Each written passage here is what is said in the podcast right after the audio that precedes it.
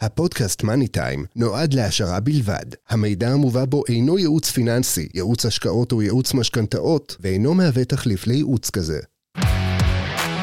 מאני טיים, הפודקאסט הפיננסי של צחי גרוסמן. שלום לכולם, צחי גרוסמן, יועץ משכנתאות ומומחה לבנקים. היום אספר לכם מה קרה לי השבוע. השבוע ביום שלישי זומנתי לאולפן החדשות של תוכנית חיסכון לדבר על פוסט מיוחד שעלה ברשת. הוא עלה ברשת הטוויטר שבו הוא הציג איזשהו עיוות מסוים על עולם המשכנתאות. אז אני רוצה בפודקאסט שלנו היום לנסות ולתת קצת אור על כל הפרשה. נסביר מה הוא טוען, ומצד שני, מה המצב הקיים ומה צריך להיבדק. ישנו פעיל חברתי בשם נאור נרקיס, אשר לטענתו ביצע תחקיר מעמיק ובו הוא גילה את הכסף השחור של המגזר החרדי. הוא צייר תמונה שמצטיירת בתהליך הבא. התמונה הזאת הצטיירה בדף הטוויטר שלו ואני מנסה לצטט בכמה שניתן. הוא הציג תמונה שבו משפחה חרדית רוצה להשיג משכנתה, היא ניגשת אל הבנק, האישה יש לה משכורת והאדון הוא מהכולל, ואם האדון גם אם הוא לא בכולל הוא עובד בכסף שחור, הוא ניגש לכל כולל שהוא רוצה, הוא, מבק... הוא נותן להם כסף מזומן, בתמורה הוא מקבל אה, שלושה תלושים שעוברים לחשבון, הם מצהירים שהוא מקבל מלגה, וככה האדון, כאשר הוא מגיע לבנק, יש לו הכנסות. בנוסף, הוא הציג מסמך של בית דין שאחד מהבנקים מבקש להחתים, ובו מציג הכנסות של כ-12,000 שקלים כהכנסת הבעל מכולל, ואשר הוא ביקש להצהיר, ושהבנק מסתמך על תצהיר של כולל. גם כאן היה טענות, איך יכול להיות שמשתמשים מתצהיר של כולל? מה זה, שרב יאשר הכנסות? איזה דבר זה? מי מאשר? למה שיקבלו את ההכנסה הזאת? לפני כעשור, בנק ישראל קבע כמה מותר להחזיר בכל חודש. מהי התקרה שממנה מותר להחזיר מה בכל חודש? אבל כדי להחליט מהי התקרה צריך להחליט מה נחשבת הכנסה נטו. הכנסה נטו אצל כל אזרח רגיל שעובד ממשכורתו נראית פשוטה וברורה. הכנסתו הנטו אומרת תלושי המשכורת כמה שנכנס לבנק. אבל אחד יש לו בונוסים ואחד יש לו משכורת 13 אז אולי אפשר לעשות ממוצע. ולעצמאי מבקשים להסתכל עלינו שלוש שנים אחורה. את השומה של השנה האחרונה, את הדוח של השנה שעברה ואת הדוח של המצב הנוכחי, וכל בנק עושה את הממוצע האחר. ואז בנק ישראל נדרש גם להחליט מהי הכנסה ממלגה. ממלגה שהיא ממוסד לימודים אקדמאי רגיל כמו אוניברסיטה או טכניון, וכך גם מכוללים, שכאשר הם מלמדים מלגה אחרת, מלגה לחרדים. הוחלט על ידי בנק ישראל מהי התקרה. התקרה כעיקרון עומדת היום על 105,000 שקלים. זאת התקרה המקסימלית שניתן לקבל בשנה, ועל פיה יחושבו ההכנסות, זה המקסימום שניתן. דרישה נוספת של בנק ישראל, שהכסף חייב לעבור ממקור מזוהה ולא ממזומן, וייכנס לחשבון בבנק. אז כביכול, התלושים זה הכי פשוט, זה ברור, זה מובן, ולכן בואו נפנה אל צד הכולל. צד הכולל צריך להעביר כסף לחשבון בבנק, לתת מסמך המעיד על מה הכסף הזה, מה מטרתו, מאיפה הגיע, והבנק צריך לנתח, אחד, לבדוק במקורות שלו, האם העמותה שנתנה את האישור היא בכלל עמותה רשומה? היא מסוגלת לתת אה, מלגות. מצד שני, יש להם במערכות לדעת את הדירוג אשראי של כל אחד ואחד מאיתנו, איך אנחנו מתנהלים פיננסית, את הרקורד הפיננסי, גם לזה יש להם אפשרות. ואם דברים נראים להם חריגים, ישנם שני בנקים שלוקחים את זה לרמה אחרת. והחליטו לאמת את אותו לווה עם אישור מבית הדין. אם ישנם הכנסות שהן לא מספיק ברורות, הם מבקשים אישור מבית הדין. ועל כך הוא התרעם. מה זאת אומרת בית הדין? מי זה בית הדין? למה בית הדין מחליט? אז ישנם מקרים שחשוב לי לשקף לכם שגם החילונים נדרשים ללכת לעורך דין ולחתום על התחייבות מסוימת, או אישור מסוים, ולקבל, ואצל חרדים זה לעשות את זה מול בית הדין. ולכן ישנם שני בנקים, כאשר המספרים נראים להם חריגים, מבקשים מה... מהלווה ללכת ולבית הדין ולהחתים אותו למסמך. בתחקיר שהוא הציג היה כתוב שהאישה מרוויחה 8 והבעל מרוויח 12. אם אנחנו נחשב ביחד, 12 כפול 12 זה 144. אנו יודעים ממה שסיפרתי לכם עכשיו שבכלל לא ניתן להכיר יותר מ-105,000 שקלים. אז על מה פה נטען? למה הוא מספר? אז א', כנראה יש אי דיוק. מצד שני, תמיד יכול להיות עיוותים. תמיד יכול להיות טעות כזאת או אחרת, ולכן אני לא בא לקטול לחלוטין את כל מה שהבחור אמר, אבל הוא לא הציג הוכחות על כלום. ולבוא ולהשמיץ מגזר שלם זה אירוע פשוט שגוי לחלוטין. עליכם להבין, אני לא יודע מי מכם הוא חילוני, הוא חרדי, אני חילוני. אני חילוני, אני לא, כמעט ואין לי לקוחות חרדים. אך אני חי בעולם של יועצי המשכנתאות, ואני מכיר את הצרכים והבעיות והקשיים באישורי משכנתה. ואני מכיר המון יועצי משכנתאות חרדים, והם חיים את העולם שלהם. העולם שלהם אומר שא', לא כולם בכולל, חלק עובדים. שתיים, לא כולם מנפחים, שיוצא להם שההכנסות שלהם מאוד גבוהות ונראים מנופחות. מה פתאום, יש כאלה שהכנסות יחסית נמוכות. ויש כאלה שמביאים רק אישורי כולל. אז שאלתי, אז כמה מאלה מביאים את האישורי הכנסות המיוחדים האלה? נאמר לי שבין חמישה לעשרה אחוזים בסך הכל.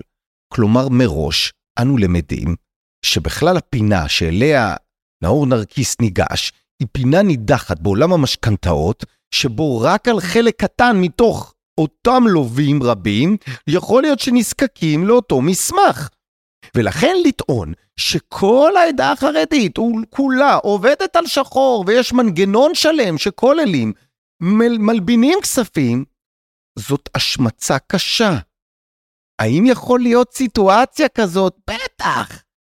חברים, אני יכול עכשיו לספר לכם על המון סיטואציות כאלה גם בעולם החילוני. לדוגמה, יבוא לקוח ואומר למעסיק שלו, תקשיב, אני עומד לקחת משכנתה. אני מרוויח אצלך שמונה, תיתן לי 15 בשלושה חודשים הקרובים.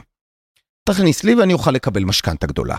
האם זה דומה למה שהוא סיפר שאפשר לעשות עם כולל? האם זה אומר שכל אה, חילוני שמציג תלוש משכורת, המשכורת שלו שקרית? לא.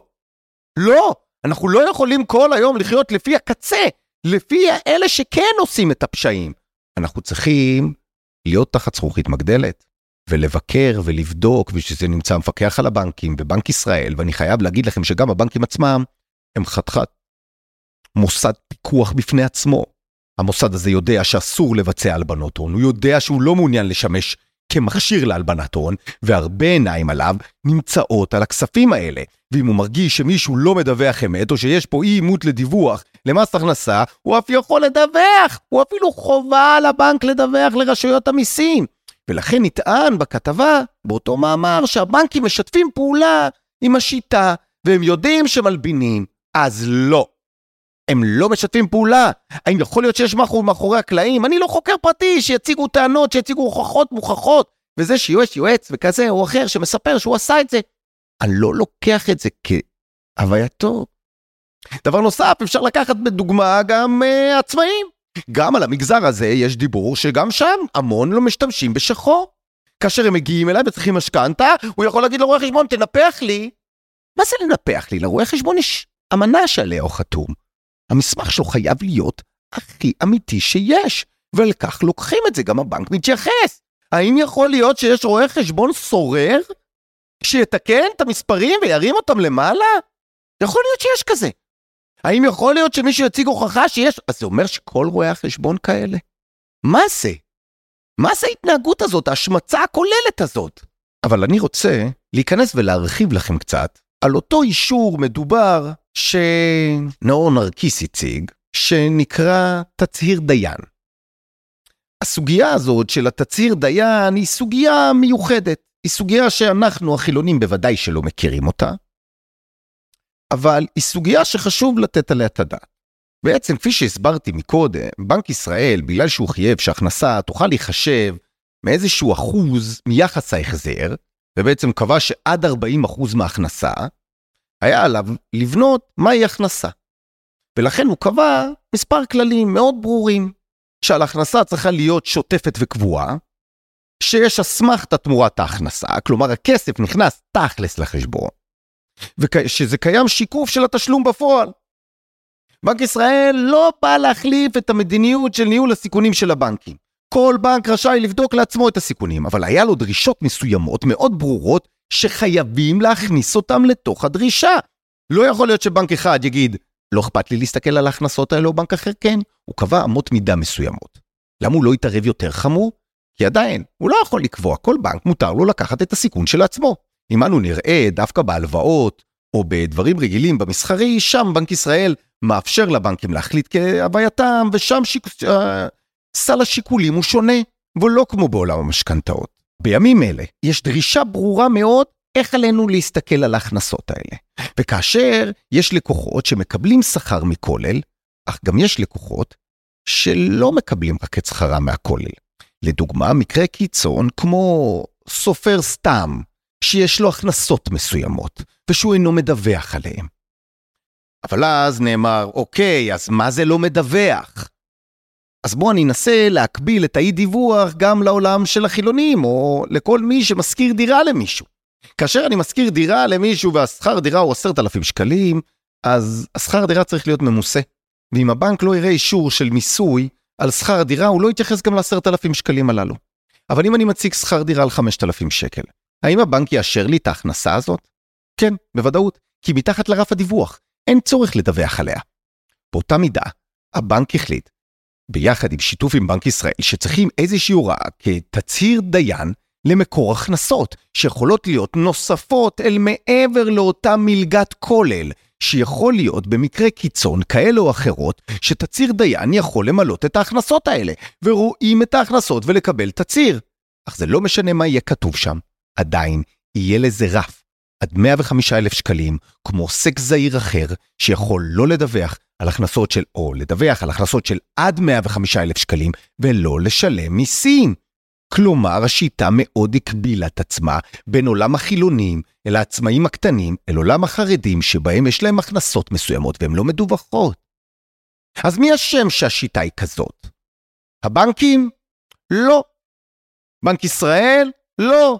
האם החרדים עצמם? לא. האם החילונים? לא.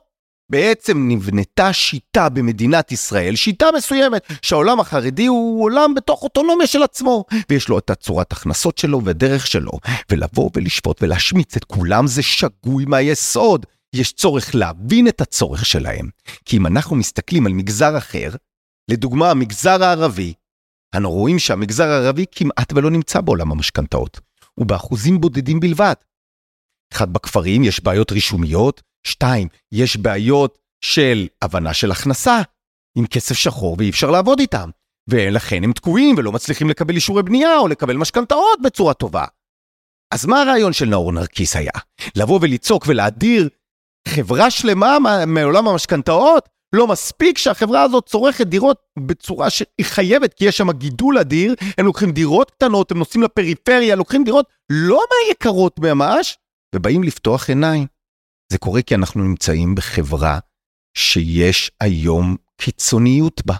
הם מדברים אחד לשני, אחד נגד השני, ולא אחד עם השני. כי יכול להיות שבשיח אפשר לפתור דברים, כי גם החברה הערבית לא נמצאת באפשרויות הבנייה. ומה רוצים עכשיו לעשות? גם להדיר את החברה החרדית? לאחר פרסום הכתבה שלי, פנו אליי יועצי משכנתאות רבים, ואמרו שקיבלו את הכבוד ואת הזכות, בזכות מה שדיברתי בטלוויזיה, לגשת אל הבנק שוב, ושלא יחשבו שכולם שקרנים, ושלא יחשבו שכולם רמאים. אי אפשר ככה להטיל דופי, וכמעט בלי להוציא שום הוכחה. אז האם אני בא, האם אי פעם אני הצד המגן של הבנקים? נדיר שאני הצד המגן של הבנקים. אבל הבנקים כאן עובדים לפי כללים מאוד מאוד ברורים, שקבע אותם בנק ישראל, עם הוכחות ברורות מה עובר בפנים.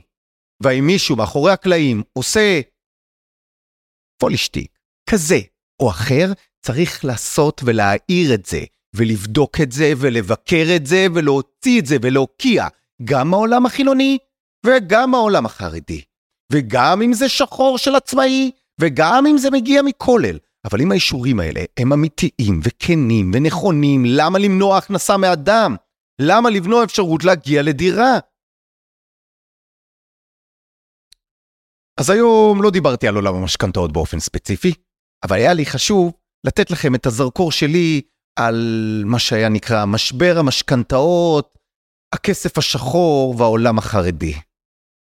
אז אני אסכם לכם במספר מילים פשוטות, כפי שאני עושה בכל פרק. אז מה היה לנו כאן?